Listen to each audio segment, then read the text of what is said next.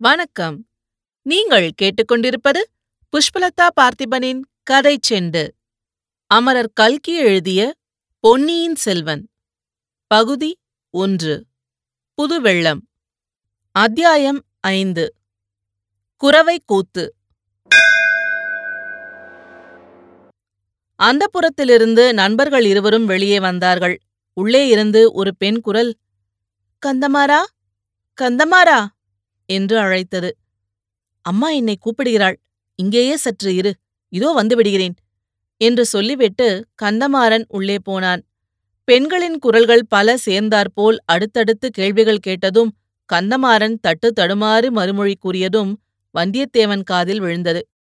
பின்னர் அந்த பெண்கள் கலகலவென்று சிரித்த ஒலியும் உள்ளே இருந்து வந்தது. தன்னை பற்றித்தான் அவ்விதம் அவர்கள் கேலி செய்து சிரிக்கிறார்களோ என்ற எண்ணம் வந்தியத்தேவனுக்கு வெட்கத்தையும் கோபத்தையும் உண்டாக்கியது. கந்தமாறன் வெளியே வந்ததும் வந்தியத்தேவனின் கையை பிடித்துக்கொண்டு வா எங்கள் மாளிகையை சுற்றி பார்த்துவிட்டு வரலாம் என்று சொல்லி இழுத்து கொண்டு போனான். கடம்பூர் மாளிகையின் நிலா முற்றங்கள் ஆடல் பாடல் அரங்கங்கள் பண்டகசாலைகள் பளிங்கு மண்டபங்கள் மாடகோபுரங்கள் ஸ்தூபி கலசங்கள் குதிரை லாயங்கள் ஆகியவற்றை வந்தியத்தேவனுக்கு கந்தமாறன் காட்டிக் கொண்டு சென்றான். இடையில் வந்தியத்தேவன் கந்தமாரா என்னை அந்தப்புற வாசலில் நிறுத்தி நீ மறுபடியும் உள்ளே போனபோது அந்தப்புறத்தில் ஒரே சிரிப்பும் குதூகலமுமாய் இருந்ததே. என்ன விசேஷம்? உன்னுடைய சிநேகிதனை பார்த்ததில் அவர்களுக்கு அவ்வளவு சந்தோஷமா? என்று கேட்டான். உன்னை பார்த்ததில் அவர்களுக்கெல்லாம் சந்தோஷந்தான்.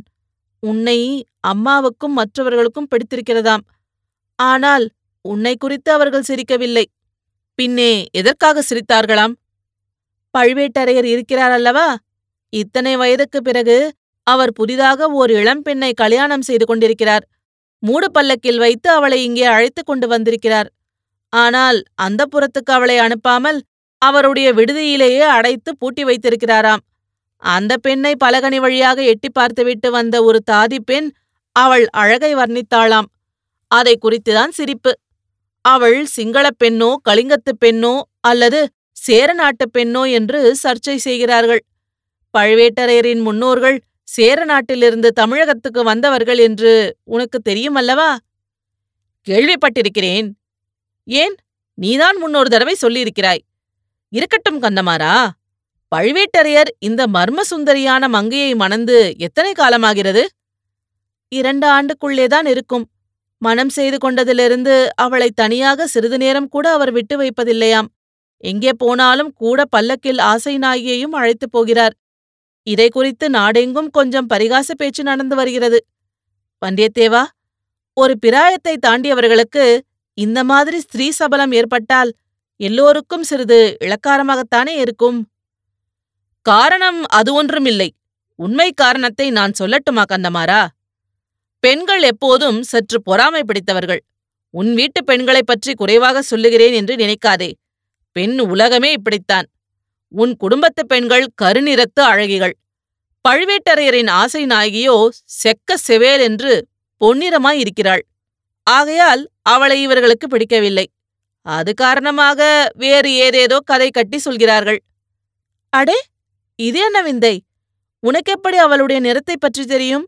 அவளை நீ பார்த்திருக்கிறாயா என்ன? எங்கே எப்படி பார்த்தாய்? பழுவேட்டரையருக்கு மட்டும் இது தெரிந்தால் உன் உயிர் உன்னுடையதல்ல. கந்தமாரா இதற்கெல்லாம் நான் பயந்தவன் அல்ல அது உனக்கு தெரியும். மேலும் நான் அனுசிதமான காரியம் எதுவும் செய்யவும் இல்லை.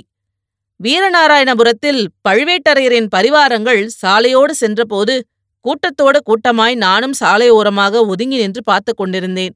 குதிரை யானை பல்லக்கு பரிவட்டம் எல்லாம் நீங்கள் அனுப்பி வைத்த மரியாதைகளாமே. அது உண்மையா?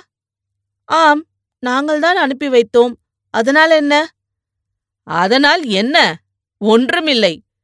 பழுவேட்டரையருக்கு நீங்கள் அளித்த வரவேற்பு மரியாதைகளையும் எனக்கு அளித்த வரவேற்பையும் ஒப்பிட்டு பார்த்தேன். வேறொன்றுமில்லை. கந்தமாறன் லேசாக சிரித்துவிட்டு இறைவிரிக்கும் அதிகாரிக்கு செலுத்த வேண்டிய மரியாதையை அவருக்கு செலுத்தினோம். சுத்த வீரனுக்கு அளிக்க வேண்டிய வரவேற்பை உனக்கு அளித்தோம். ஒரு காலத்தில் முருகன் அருளால் நீ இந்த வீட்டுக்கு மருமக பிள்ளையானால் தக்கவாறு மாப்பிள்ளை மரியாதை செய்து வரவேற்போம் என்றான். பிறகு வேறு என்னமோ சொல்ல வந்தாய் அதற்குள் பேச்சு மாறிவிட்டது. ஆம் பழுவேட்டரையருடைய ஆசை நாயகி நல்ல சிவப்பு நிறம் என்று சொன்னாயே அது எப்படி உனக்கு தெரிந்தது? என்றான். கடம்பூர் மாளிகையின் கரிய பெரிய மத்தகஜத்தின் மீது பழுவேட்டரையர் எருமைக்கடா மீது யமதர்மன் வருவது போல் வந்து கொண்டிருந்தார்.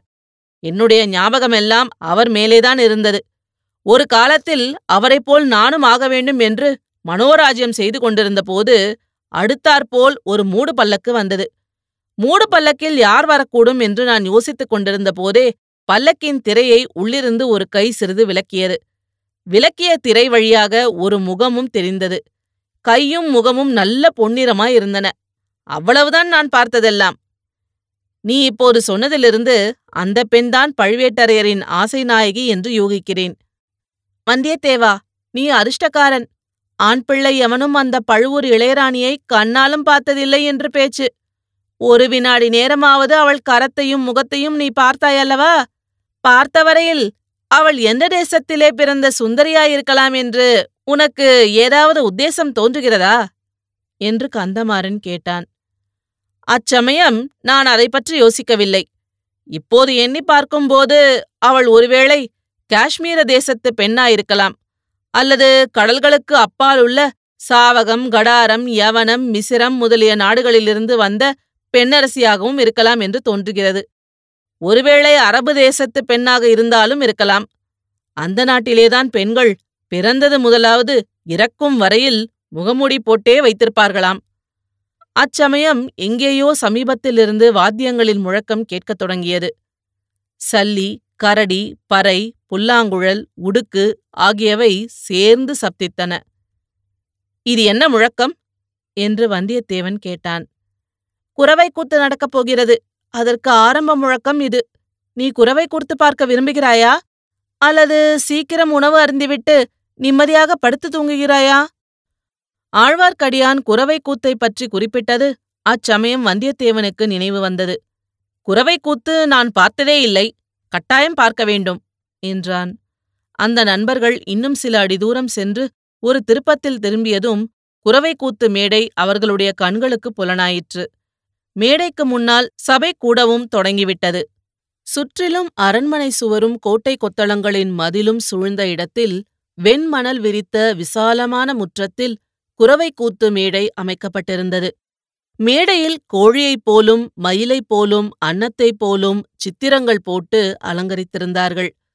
செந்நெல்லை வறுத்த வெள்ளிய பொறிகள் மஞ்சள் கலந்த தினை அரிசிகள் பல நிற மலர்கள் குன்றிமணிகள் முதலியவற்றினாலும் அந்த மேடையை அழகுபடுத்தியிருந்தார்கள்.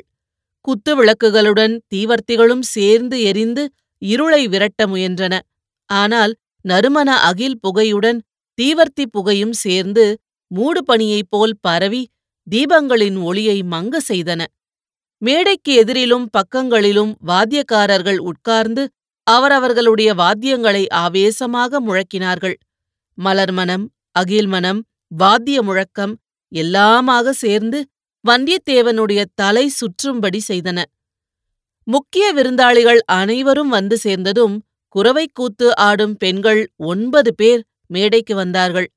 ஆட்டத்திற்குத் தகுந்தவாறு உடம்பை இறுக்கி ஆடை அணிந்து உடம்போடு ஒட்டிய ஆபரணங்களைப் பூண்டு கால்களில் சிலம்பணிந்து கன்னி கடம்பம் காந்தள் குறிஞ்சி செவ்வலரி ஆகிய முருகனுக்கு உகந்த மலர்களை அவர்கள் சூடியிருந்தார்கள்.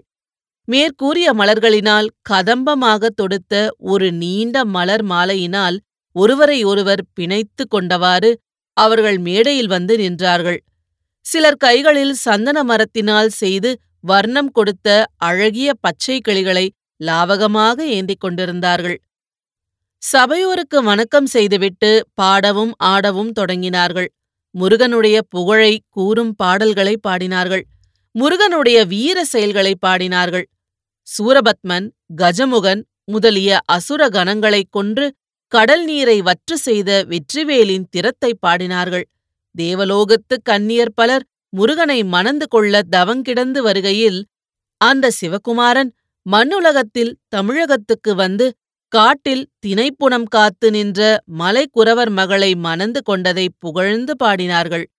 வேலவனுடைய கருணை திறத்தை கொண்டாடினார்கள். இத்தகைய பாடலும் ஆடலும் பறையொலியும் குழலொலியுமாக சேர்ந்து பார்த்திருந்தவர்களையெல்லாம் வெறிகொள்ள செய்தன. பசியும் பிணியும் பகையும் அழிக மழையும் வளமும் தனமும் பெருக என்ற வாழ்த்துகளுடன் குறவை கூத்து முடிந்தது. பெண்கள் மேடையிலிருந்து இறங்கி சென்றார்கள். பின்னர் தேவராளன் தேவராட்டி என்னும் ஆடவனும் பெண்ணும் வேலநாட்டமாடுவதற்காக மேடை மீது வந்து நின்றனர். அவர்கள் இரத்த நிறமுள்ள ஆடைகளை உடுத்தியிருந்தனர். செக்க சிவந்த இரத்த நிறமுள்ள செவ்வளரி பூமாலைகளை சூட்டிக் கொண்டிருந்தனர். நெற்றியில் செந்நிற குங்குமத்தை அப்பிக் கொண்டிருந்தனர். அவர்களுடைய வாய்களும் வெற்றிலை பாக்கு மென்றதினால் சிவந்து இரத்த நிறமாக காணப்பட்டன. கண்கள் கோவைப்பழம் போல சிவந்திருந்தன. முதலில் சாந்தமாகவே ஆட்டம் ஆரம்பித்தது. தனித்தனியாகவும் கைகளைக் கோத்துக்கொண்டும் ஆடினார்கள். நேரமாக ஆக ஆட்டத்தில் வெறி மிகுந்தது. மேடையில் ஒரு பக்கத்தில் சாத்தியிருந்த வேலை தேவராட்டி கையில் எடுத்துக்கொண்டாள் தேவராளன் அதை அவள் கையிலிருந்து பிடுங்க முயன்றான். தேவராட்டி தடை செய்தாள். இறுதியில் தேவராளன் மேடை அதிரும்படியாக ஒரு பெரிய குதி குறித்து ஒரு பெரிய தாண்டல் தாண்டி தேவராட்டி கையிலிருந்த வேலை பிடுங்கிக் கொண்டான். தேவராட்டி அந்த வேலை கண்டு அஞ்சிய பாவனையுடனே மேடையிலிருந்து இறங்கிவிட்டாள். பிறகு தேவராளன் தனியே மேடை மீது நின்று கையில் வேல் பிடித்து வெறியாட்டம் ஆடினான். சூரன் முதலிய அசுரகணங்கள் தவிடு பொடியாகி விழுந்தனர். அறுக்கப்பட்ட சூரன் தலை திரும்பத் திரும்ப முளைத்தது. முளைக்க முளைக்க வேலனுடைய உக்ரம் அதிகமாக வளர்ந்தது.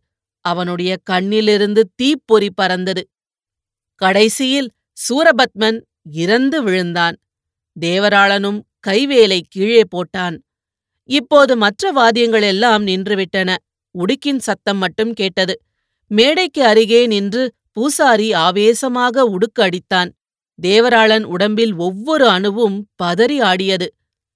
சன்னதம் வந்துவிட்டது என்று சபையில் ஒருவருக்கொருவர் மெதுவாக பேசிக் கொண்டார்கள் சிறிது நேரத்துக்கெல்லாம் பூசாரி ஆவேசம் வந்து ஆடிய தேவராளனை பார்த்து வேலா முருகா தேவசேனாதிபதி கந்தா சூரசம்மாரா அடியார்களுக்கு அருள்வாக்கு சொல்ல வேண்டும் என்று வேண்டிக் கொண்டான் கேளடா சொல்லுகிறேன்.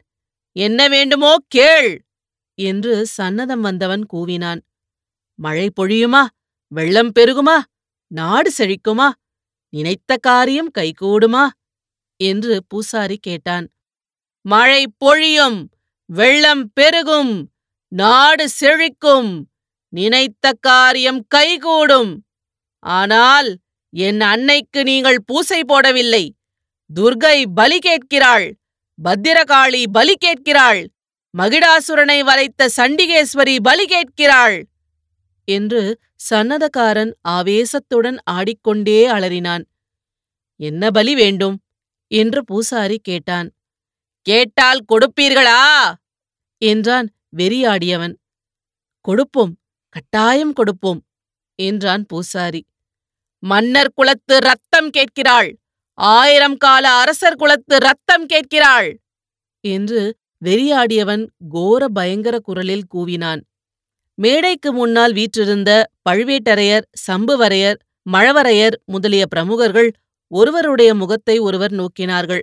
அவர்களுடைய செக்க சிவந்த வெறிகொண்ட கண்கள் சங்கேதமாக பேசிக்கொண்டன சம்புவரையர் பூசாரியை பார்த்து தலையை அசைத்து சமிஞ்ஞை செய்தார். பூசாரி உடுக்கடிப்பதை நிறுத்தினான். வெறியாட்டமாடிய தேவராளன் அடியற்ற மரம் போல் மேடை மீது விழுந்தான். தேவராட்டி ஓடி வந்து அவனை தூக்கி எடுத்துக் கொண்டு போனாள். சபை மௌனமாக கலைந்தது. வெளியில் எங்கேயோ தூரத்தில் நரிகள் ஊளையிடும் சப்தம் கேட்டது. இத்தனை நேரம் பார்த்து கேட்டவற்றினால் பரபரப்புக்குள்ளாயிருந்த வந்தியத்தேவன் நரிகள் ஊளையிடும் சத்தம் வந்த திசையை நோக்கினான். அங்கே அம்மாளிகையின் வெளிமதில் சுவரின் மீது ஒரு தலை தெரிந்தது. அது ஆழ்வார்க்கடியானுடைய தலைதான். ஒரு கணம் வந்தியத்தேவன் ஒரு பயங்கர உணர்ச்சிக்கு உள்ளானான். ஆழ்வார்க்கடியானுடைய தலையை வெட்டி அந்த மதில் மேல் வைத்திருந்தது போன்ற பிரம்மை உண்டாயிற்று. கண் இமைகளை மூடி திறந்து பார்த்தபோது அந்த தலையை அங்கே காணவில்லை. அத்தகைய வீண் சித்த பிரம்மைக்கு தான் உள்ளானது குறித்து வெட்கமடைந்தான் இதுவரை அனுபவித்து அறியாத வேறு பல வகை உணர்ச்சிகளும் அவன் உள்ளத்தை கலங்க செய்தன. இத்துடன் இந்த அத்தியாயம் முடிவடைகிறது. மீண்டும் அடுத்த அத்தியாயத்தில் சந்திப்போம். இது போன்ற பல சுவாரஸ்யமான கதைகளை கேட்க கதை செண்டு சேனலை லைக் பண்ணுங்க கமெண்ட் பண்ணுங்க ஷேர் பண்ணுங்க. மறக்காம சப்ஸ்கிரைப் பண்ணாதவங்க சப்ஸ்கிரைப் பண்ணிடுங்க. நன்றி.